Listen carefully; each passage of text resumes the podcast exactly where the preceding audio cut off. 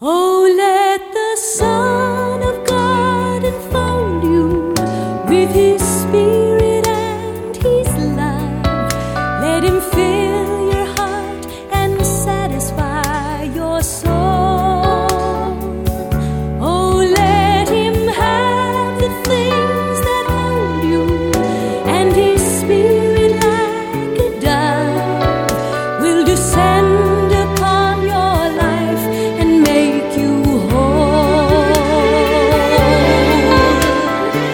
Welcome to The Word for Today, featuring the Bible teaching of Pastor Chuck Smith, founder of the Calvary Chapel movement. This in-depth one-hour radio broadcast features a verse-by-verse study through the entire Bible, as originally taught by Pastor Chuck. Our study today picks up in the book of Matthew, chapter 26, verse 7, as we follow along with today's lesson. There came unto him a woman. The other Gospels name the woman. John tells us it was Mary, the sister of Martha. Now again, so typical of Mary. It's interesting how they just, their temperaments and all, there they are, right? According to their nature, Mary was the worshiper. She was the one that was sitting always at the feet of Jesus, just worshiping, adoring, listening. Martha was the busy one, always getting things ready, making sure the little sandwiches were all set and, the iced tea was ready. And so it was just typical of the sisters and just the different temperament or nature of the sisters. And so there came unto him a woman, Mary, having an alabaster box of very precious or costly perfume, ointment, and she poured it on his head as he was sitting there at the dinner. But when the disciples saw it, they had indignation, saying, "To what purpose is this waste?" Now, this was very precious, very costly perfume. In fact, it could have been sold for several $1,000s. But Mary, in this moment of adoration and love, just poured it on the head of Jesus. Now, again, John's gospel tells us that the one who really objected, the one who was angry over this, was Judas Iscariot. And it was Judas who said, "Why this waste? We could have sold this for several $1,000s, and we could have put the money in our treasury." But John gives us a little insight concerning Judas. He said, he did not say this because he was really concerned with the poor. He said this because he was the one that was keeping the bag with the money, and he had been thieving out of it. So it gives you a little insight into this. For this ointment or perfume might have been sold for much and given to the poor. It's amazing to me how sanctimonious hypocrites can sound sometimes. When Jesus understood it, he said unto them, "Why trouble ye the woman? For she hath wrought a good work upon me. You have the poor with you always, but me ye have not always. For in that she hath poured this perfume on my body, she did it for my burial." This is just a kind of burial perfuming. "Verily I say unto you, wheresoever the gospel shall be preached in the whole world, there shall also this, that this woman hath done, be told for a memorial of her." So, Jesus was right. We've told you tonight, as a memorial for Mary, that she was the one that did this act of love and devotion unto Jesus. Then one of the 12, called Judas Iscariot, went to the chief priest. Now, you see, he had been rebuffed.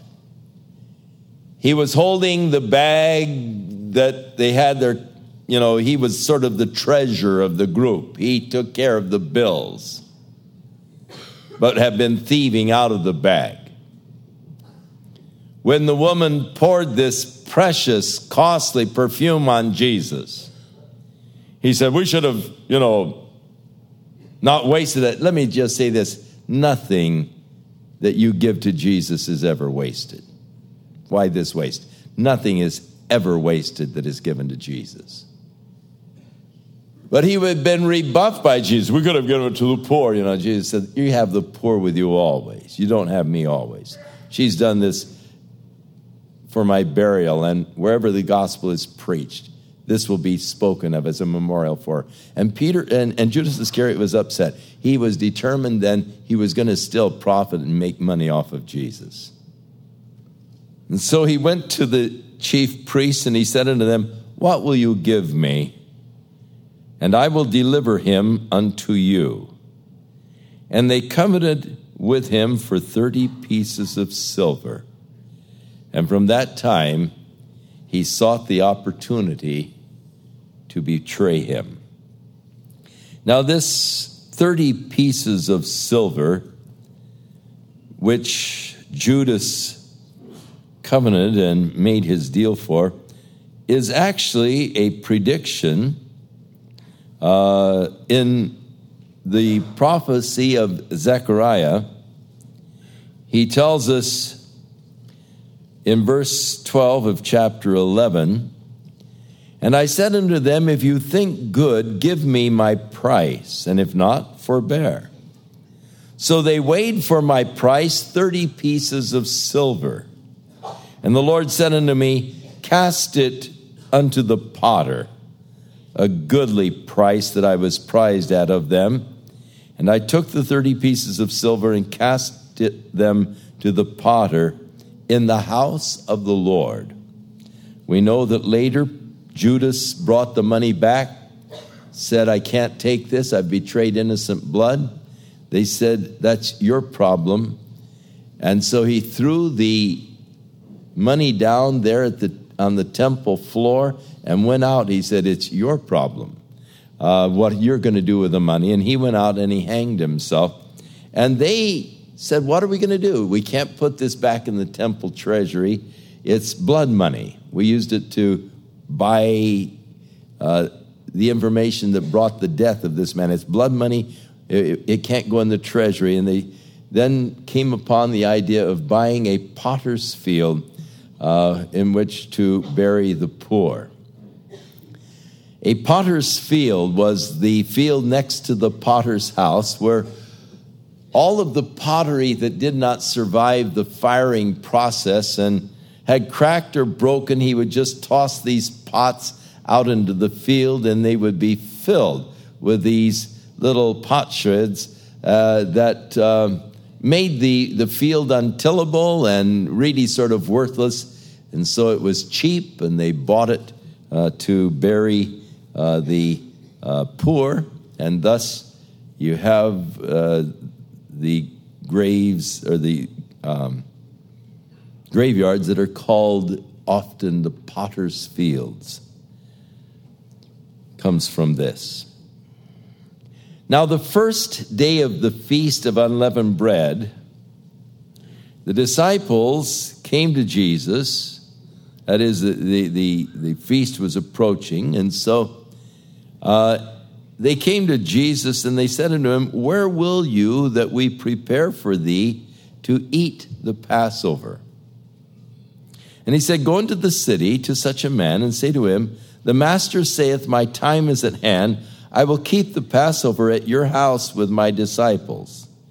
And the disciples did as Jesus had appointed them, and they made ready the Passover, all of the elements for the Passover feast, the wine, the bread, the lamb, the bitter herbs, and all that was necessary for the Passover feast. And now when the even was come, he sat down with the 12. Now, it is interesting that in the Jewish calendar, I mean in the Jewish days, not their calendar, but in their days, their day begins at sundown. So their Sabbath, which of course seventh day, Saturday, begins at sundown Friday and goes till sundown Saturday. Friday afternoon in Israel, everything shuts down. By the time the sun goes down, no more taxi cabs driven by Israeli drivers, and there's just a quietness that comes over the whole city as all of the stores are closed and they are observing the Sabbath day. Saturday, when the sun goes down, the streets are full. People are partying. The Sabbath is over. They all go downtown and they just have a great sort of celebration of the Sabbath being over. So that their days begin at the evening of the day before, so to speak. So the evening of the 14th day of the month would have been then on Wednesday evening. The Passover day would have been the 14th on Thursday during the day, would have ended at sundown on Thursday. The next day would be the great Sabbath of the unleavened bread, the first day of the Feast of Unleavened Bread, which would begin at sundown on Thursday. So when the even was come, he sat down with the 12. The reason why they start the day, incidentally, at evening is found in the book of Genesis. In the 7 days of creation, you read, and it was evening and it was morning the first day.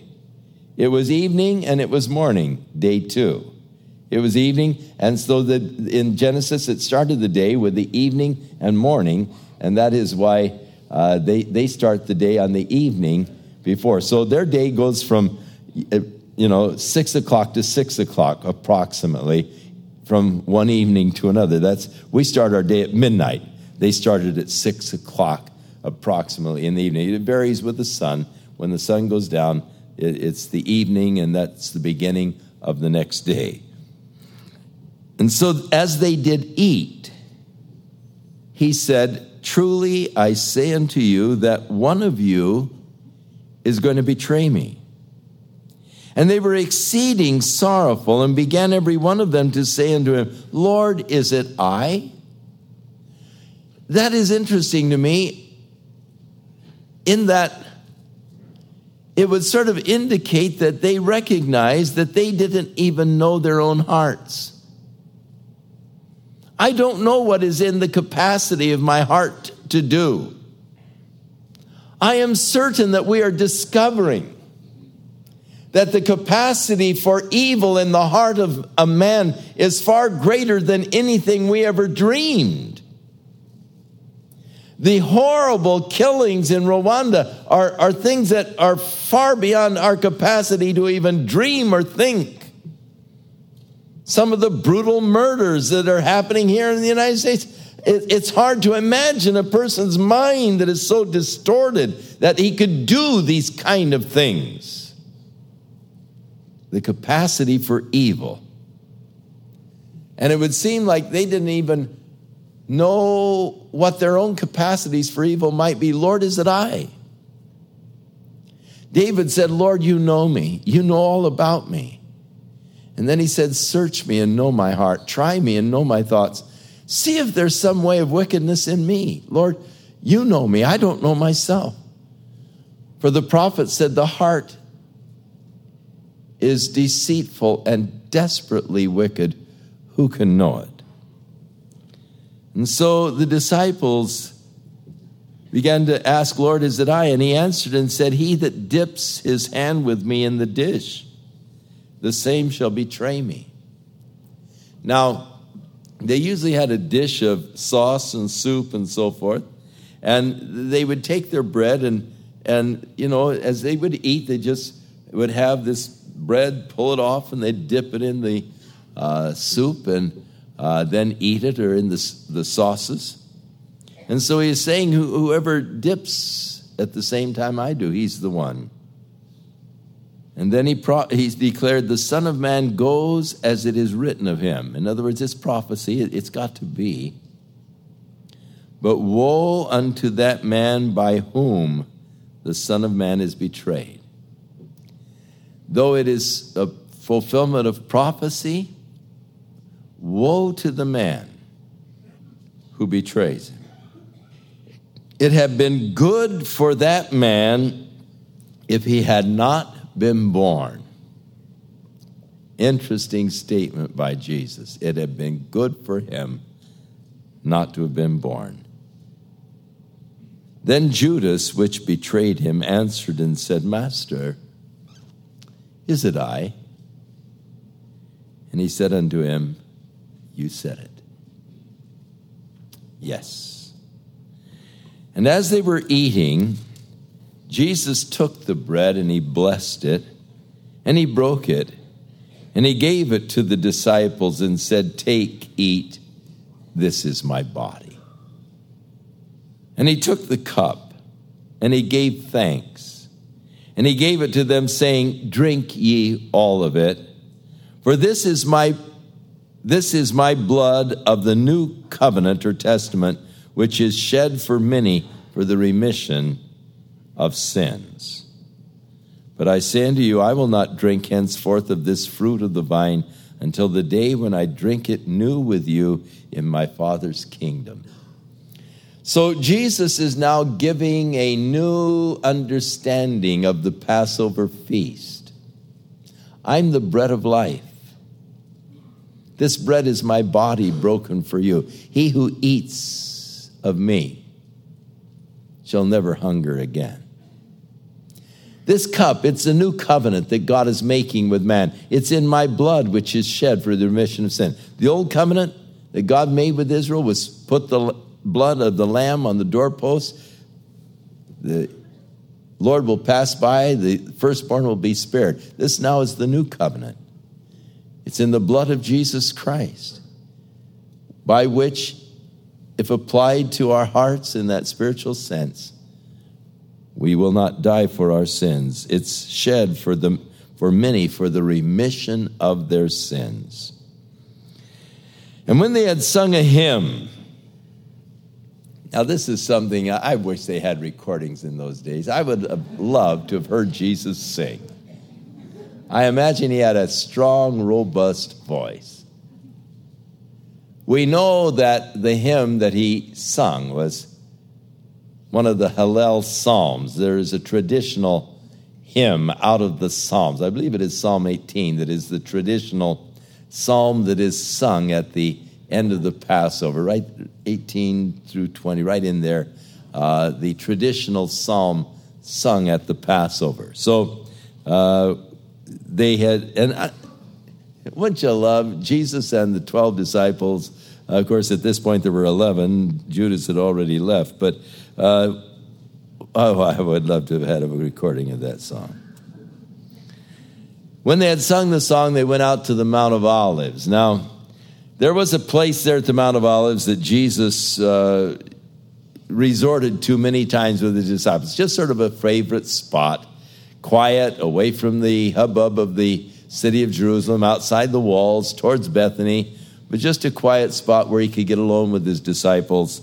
And they went on out to the Mount of Olives, probably where he had given them the discourse, couple days earlier. And then said Jesus unto them, All of you will be offended because of me this night. For it is written, I will smite the shepherd, and the sheep of the flock shall be scattered abroad. Prophecy of Zechariah. And so Jesus is saying, all of you are going to be offended. But Peter answered and said unto him, Though all men shall be offended because of thee, yet will I never be offended. It's sort of putting himself above the others. You see, there was a rivalry and a dispute going on among the disciples right up to the time of the death of Christ. They were disputing among themselves as who would be the greatest in the kingdom of God. It was an argument that was constantly going on. And Jesus was trying to teach them that the path of greatness was by taking the path of servanthood. He that would be chief among you, let him become the servant of all. Now, the Gentiles love to exercise lordship over others. How they do. Just go to city council meetings and you'll find out how they do. But it shall not be so among you. And so when Peter said, Lord, though they all may be offended, I won't. In other words, he was sort of vying for that top spot. They may, not me. I'll never be offended. Jesus said unto him, Verily I say unto thee, that this night before the cock crows, you will deny me 3 times. Peter said unto him, Though I would die with thee, yet I would not deny thee. And likewise said all the disciples. They all chimed in and said, No, never. We wouldn't do that. Notice that Peter is boasting of himself, confident in himself. Lord, I would never deny you. Notice also he's arguing with the Lord. He's arguing with the Scriptures. Smite the shepherd and the sheep shall be scattered. He's arguing with that. Lord, I would never be offended. I would never deny you. Arguing with Jesus, boasting in his confidence in his own flesh. Now, this was said as they were walking from the place where they had had the Passover feast to the Garden of Gethsemane there on the Mount of Olives.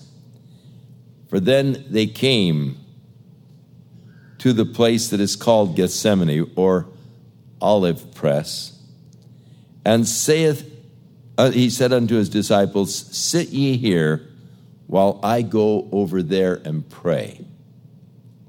And he took with him Peter and the 2 sons of Zebedee, of course, James and John, and he began to be sorrowful and very heavy, began to show his emotions, the weight of the cross, the whole experience began to just weigh upon him now heavily. And he said unto them, My soul is exceeding sorrowful, even unto death. Tarry ye here, watch with me. Strengthen, be there. Watch with me. And he went just a little farther, and he fell on his face, and he prayed, saying, O my Father, if it is possible, let this cup pass from me. Nevertheless, not as I will, but as you will. The prayer of Jesus, Father, let this cup pass from me, if it's possible. If what is possible?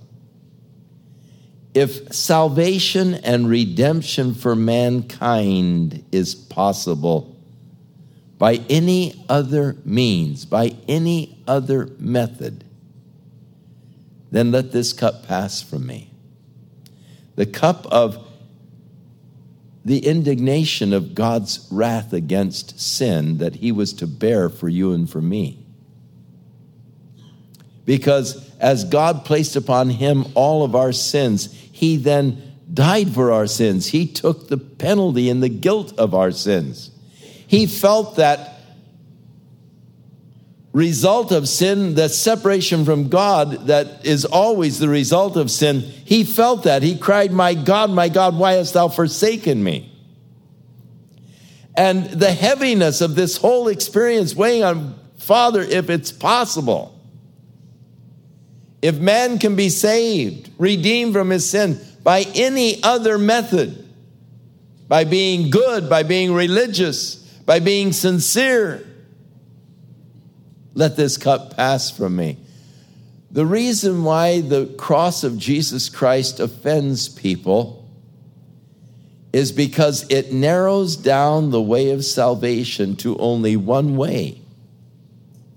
There's only one hope for a man to be forgiven his sin. There's only one hope for heaven, and that's through the cross of Jesus Christ.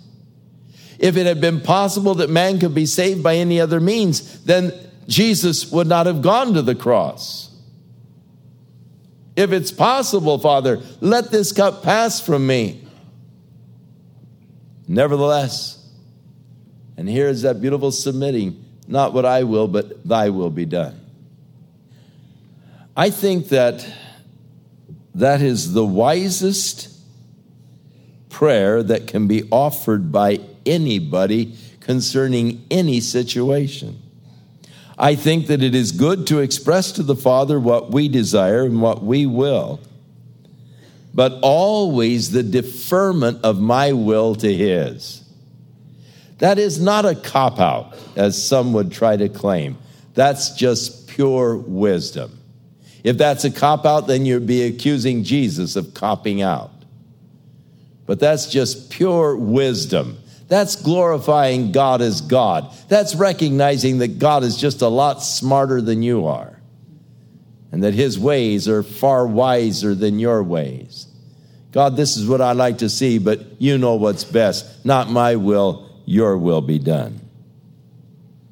And he came to the disciples, and he found them asleep. And he said unto Peter, could you not watch with me 1 hour? Watch and pray that you enter not into temptation. Oh, Peter, the spirit indeed is willing, but the flesh is weak. And how we know that to be true in our own lives. How often the spirit is willing, but the flesh is weak. He went away again the second time and prayed, saying, and just slight different here, O my Father, if this cup may not pass from me, except I drink it, thy will be done. Resigning now. Just not saying, let it pass. If it can't pass, I have to drink it, then, Father, thy will be done. And he came and found them asleep again, for their eyes were heavy. And he left them and went away again and prayed the third time, saying the same words. Now, there are those who say, well, you should never repeat a prayer. You should have enough faith first time you say it. You know, don't pray it again. I asked the Lord once, and I laid it in his hands, and so it's the end of it. No, I don't know. Jesus prayed the same thing 3 times, and so I would, I think, take his word over some of the televangelists. Then he came to his disciples and said unto them, sleep on now. Take your rest. Behold, the hour is at hand. The Son of Man is betrayed into the hands of sinners. Now, I think that there could be at this point a pause between the end of verse 45 and the beginning of verse 46. I think that Jesus came back, found them asleep again, and just said, oh, sleep on, take your rest. He knows the pressure that they're going to experience. He knows the sorrow, the disappointment that they're going to go through. And I think that it was more or less, you could not watch with me, but I will watch you. And I think he sat there, and it could be an hour or so that he just sat there while they were sleeping, probably praying for each of them. Lord, oh Simon, he's going to so mess up, he's going to just really be devastated. Help him, Father. Satan's going to take him and rake him over the coals. Going to sift him like wheat. Lord, just minister. Help him, Lord. And I think he prayed for each of the disciples just sitting there watching. And then finally he woke them up and he said, "Rise, let's be going. Behold, he is at hand that betrays me." And while he yet spoke, Judas, one of the 12, came, and with him a great multitude with swords and spears from the chief priests and the elders of the people. Huge multitude came there into the garden. And he that betrayed him gave them a sign. He said, "Whosoever I shall kiss, that is the one. Hold him fast." And forthwith he came to Jesus and said, "Hail, Master!" And he kissed him. The Greek word here for kissed is that of a passionate kiss of lovers. Sort of sickening. And Jesus said unto him, "Friend, why have you come?" And they came and laid hands on Jesus and took him. And behold, one of them which were with Jesus stretched out his hand and drew his sword. And we know from John's gospel that one was Peter. And he struck a servant of the high priest and smote off his ear. From Luke, we know it was his right ear. And, of course, Luke, being a physician, also told us that Jesus picked it up and healed it, put it back on. And from John, we know that the name of this fellow was Malchus. So put all the Gospels together and you get sort of the whole picture. These are just little composites. Then said Jesus unto him, "Put up again your sword in its place. For all they that take the sword will perish with the sword. Thinkest thou that I cannot now pray the Father, and he would presently give me more than 12 legions of angels?" Put you away. Peter, I don't need your defense. I don't need your support that way. I could pray to the Father right now. He'd send 12 legions of angels. Now, we read that one angel destroyed 185,000 of the Assyrian troops in one evening. Imagine what 12 legions of angels could do. You know, I really believe, it is my personal opinion, that God had to use restraining force against the angels from intervening at this point. I really believe that the angels had to be restrained or they would have come and just ripped man up for this horrible, horrible action. That God forcibly restrained them from intervening on behalf of Jesus. But Jesus said, "I could do this," but then he said, "How shall the scriptures be fulfilled? That thus it must be." In other words, I could do that, but then the scriptures wouldn't be fulfilled. So he recognizes that this is the fulfillment of the prophecy. And for me to deliver myself or seek divine deliverance from this, then the scriptures could not be fulfilled that speak of the redemption for man that would be brought to us by God. And in the same hour said Jesus to the multitudes. That is, and of course, here, give Peter credit. There were multitudes, a big crowd with swords and spears. Peter's going to take them all on. Starts with Malchus, closest to him, starts swinging. Now, the interesting thing is that he cut off his right ear, which, if Peter was right-handed, means that Malchus was going away from him to clip his right ear. All suppositional. We don't know that he was right-handed. In the same hour, Jesus then addressed the multitudes that had come. He said, "Have you come out with the riot squad, like you're looking for a thief, coming out with your swords and spears to take me. I sat daily with you teaching in the temple. You didn't lay any hands on me. It's, why have you come out with all of this force? I was daily there in the temple teaching. You could have arrested me then. But all of this, we are told by Matthew, was done that the scriptures of the prophets might be fulfilled. And then all of the disciples did forsake him, and they fled. And they that had laid hold on Jesus led him away to Caiaphas the high priest, where the scribes and the elders were assembled. They had called this night assembly, which was actually unconstitutional, but at this point they weren't interested in the fine points of their laws. But Peter followed him afar off unto the high priest's palace, and went in and sat with the servants to see the end. He was following, not close, he was afar off. Now John was inside. John had connections. He was right inside. But Peter was there just sort of on the fringes. He wanted to see what was going to happen. Now the chief priests and the elders and all the council sought false witnesses against Jesus to put him to death. They were looking for charges by which they might put him to death, have a legal cause to execute him. But they found none. Yea, though there were many false witnesses who came, they really couldn't find any real charges. And at last there came two false witnesses.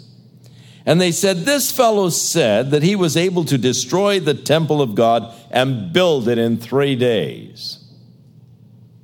Well, Jesus did mention, "Destroy this temple, and in 3 days I will build it again." But he was talking about the temple of his own body and his resurrection. So this was a misinterpreting of what Jesus, they said it was this temple, that is the temple there in Jerusalem. Jesus was talking about the temple of his own body. So he brings up this charge against Jesus. And the high priest arose and he said unto him, "Don't you answer anything? What is it which these are witnessing against thee?" But Jesus just held his peace. And the high priest answered and said unto him, now this is with an oath. He is taking an oath. He said, "I adjure you by the living God. I command you by the living God that you tell us whether you're the Messiah, the Son of God." Now, in those days, they believed, the rabbis all believed, that the Messiah would indeed be the Son of God.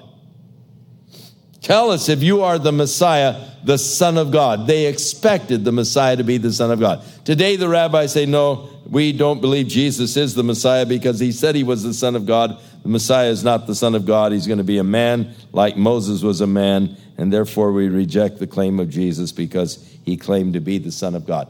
But the rabbis all believed in that day that the Messiah would indeed be the Son of God. "Unto us a son is given."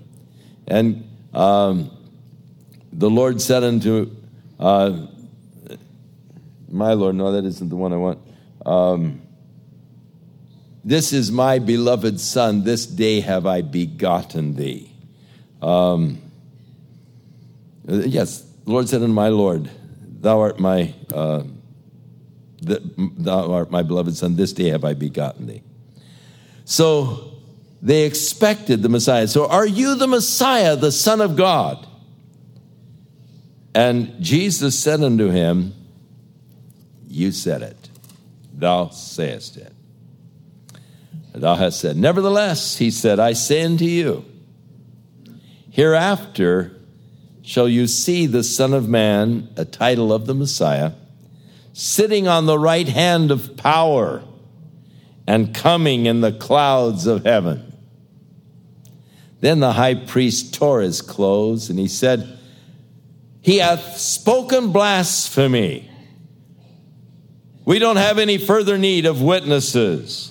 Behold, you've heard this blasphemy. What do you think? And they answered and said, he's guilty of death. Sentence was passed. Then they began to spit in his face. They began to beat him. Others smote him with the palms of their hands. And they said, prophesy unto us, you Messiah. Who is it that smote you? The crowd began to get out of control. It was now getting rough. They were really beginning to abuse Jesus, spitting on him, pushing him, shoving him, beating him. And in this rough treatment, the crowd getting out of control, Peter sitting outside of the palace, the damsel came unto him and said, you also were with Jesus of Galilee. But he denied before them all, saying, I know not what you're saying. I don't know what you're talking about. And when he was gone out into the porch, another maid saw him and said unto them that were there, this fellow was also with Jesus of Nazareth. And again he denied with an oath, saying, I do not know the man. Now, they would take an oath to affirm truth. In other words, I swear by the Bible. Put your hand in the Bible and swear that you're telling the truth. And so you take an oath. I swear by the Bible. I swear by God. I swear by my mother's honor. I swear by Boy Scouts. You know, you take this oath to affirm that what you were saying was really true. Imagine taking an oath and then lying. I know not the man. And after a while, they came unto him, that is the soldiers, those that were standing by, and they said to Peter, surely you are one of them, for your speech gives you away. The Galilean accent, can't hide it. And so if my speech is giving me away, Peter thought, by my speech I will try and prove that I'm not a disciple. He began to curse and to swear, saying, I know not the man. And immediately, as the words were going out of his mouth, the rooster began to crow. And the crowing of the rooster was like a dart going through the heart of Peter, as it reminded him of the words of Jesus just earlier that evening, before the rooster crows, you will deny me 3 times. And his response to Jesus, Lord, though I would die for you, I would never deny you. And yet he did.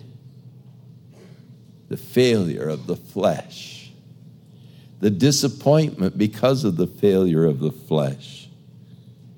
He remembered the word of Jesus, and he went out and he wept bitterly.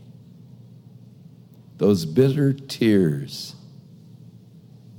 shed because of the consciousness of the weakness of the flesh, the failure, letting the Lord down in that moment of truth. The truth often hurts. Knowing what's in our heart is often painful. Discovering the weaknesses of our flesh is bitter medicine. He wept bitterly. But in the weeping bitterly, there is the sign of remorse and of repentance. And thus there was forgiveness.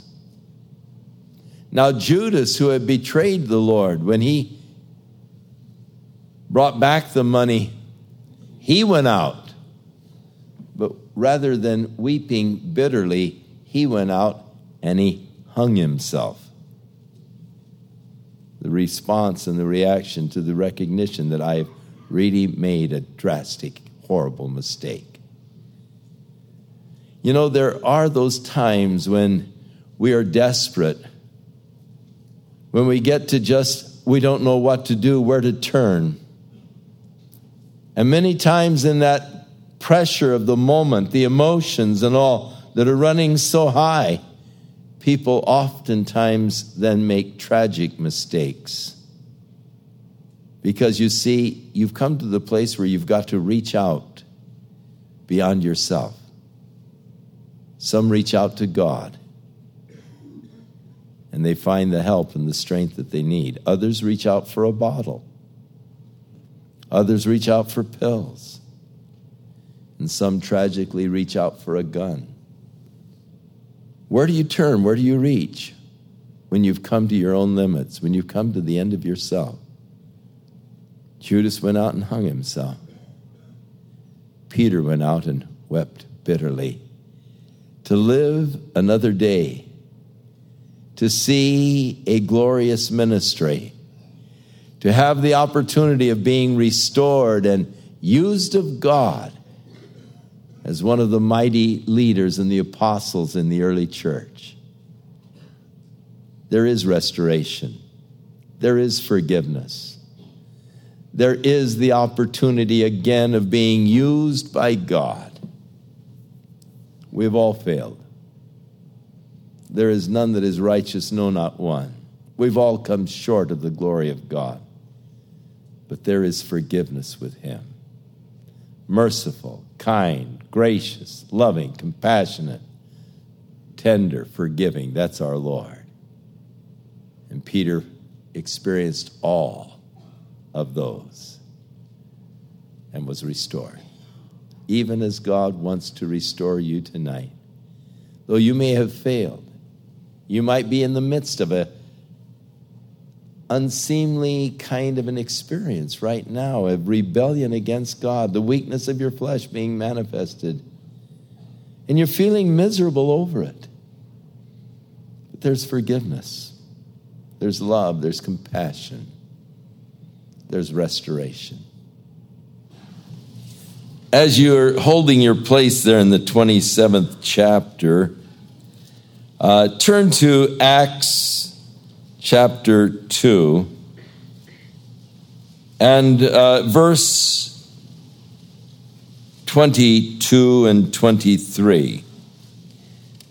As Peter is addressing the multitude who had gathered there in Jerusalem when the Holy Spirit was poured out upon the disciples. And he was explaining to them the phenomena that they were observing. He said, "You men of Israel, hear these words.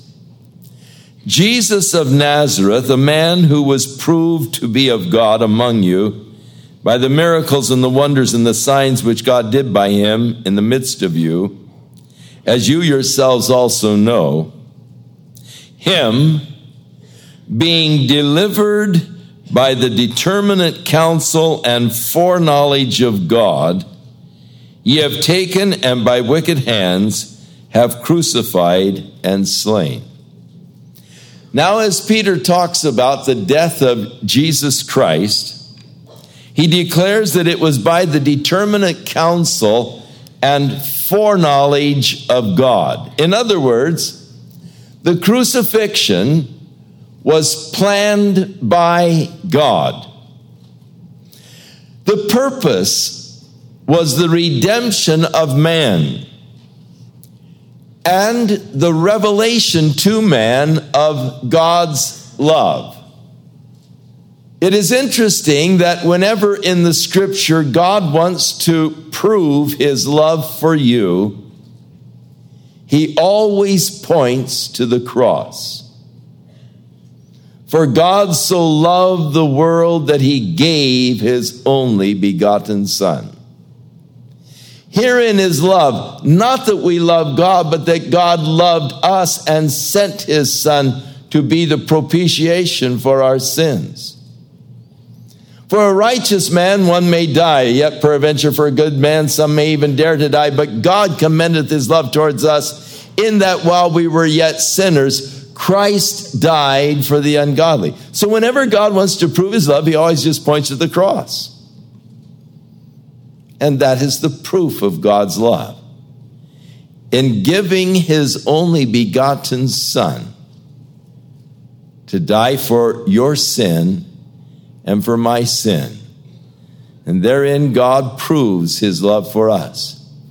So as we have come to the 27th chapter of Matthew, and Matthew now records for us the events of the trial and the crucifixion of Jesus, we do so with the realization that this was all a part of God's eternal plan, his determinate counsel and foreknowledge.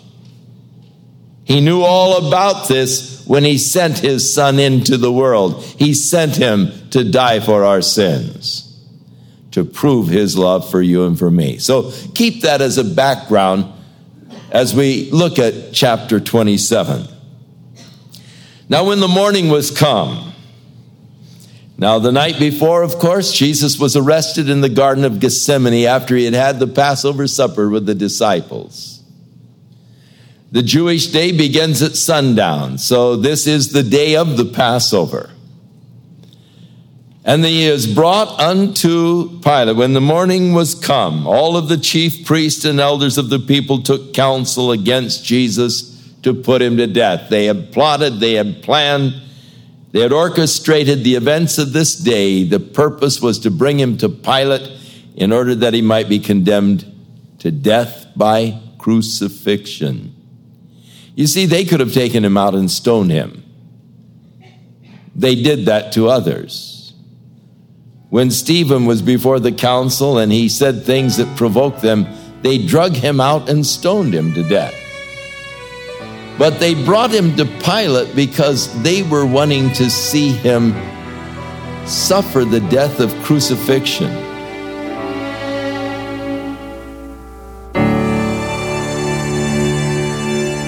We'll return with more of our in-depth study in the book of Matthew in our next broadcast, as Pastor Chuck focuses his attention on the trial and crucifixion of Jesus. And we do hope you'll make plans to join us. But right now, I'd like to remind you that if you'd like to order a copy of today's message, simply order Matthew 26 through 27 when visiting thewordfortoday.org. And while you're there, we encourage you to browse the many additional biblical resources by Pastor Chuck. You can also subscribe to the Word for Today podcast or sign up for our email subscription. Once again, all this can be found at thewordfortoday.org. If you'd like to call, our toll-free number is 1-800-272-WORD, and our office hours are Monday through Friday, 8 a.m. to 5 p.m. Pacific Time. Again, that's 1-800-272-9673. If you prefer to write, our mailing address is The Word for Today, P.O. Box 8000, Costa Mesa, California, 92628. And now, on behalf of The Word for Today, we'd like to thank all of you who share in supporting this ministry with your prayers and financial support. And be sure and join us again next time as Pastor Chuck continues his verse-by-verse study through the Bible. That's right here on the next edition of The Word for Today. And now, once again, here's Pastor Chuck. Father, we thank you for the Word that gives us such hope. In the midst of our failure, Lord, we have such hope through Jesus Christ. Forgiveness, cleansing, mercy, grace, compassion. Lord, you're so patient. Bless now, we pray, Lord, and let the Word of God be of encouragement and strength to us as we go out this week to shine as lights in this darkened world. Lord, help us. Help us not to deny you by our words or by our actions, but may our lives speak of our relationship with you, that all men may see and know that we are followers of Jesus Christ. We're one of his. We've been with him. In Jesus' name we pray. Amen.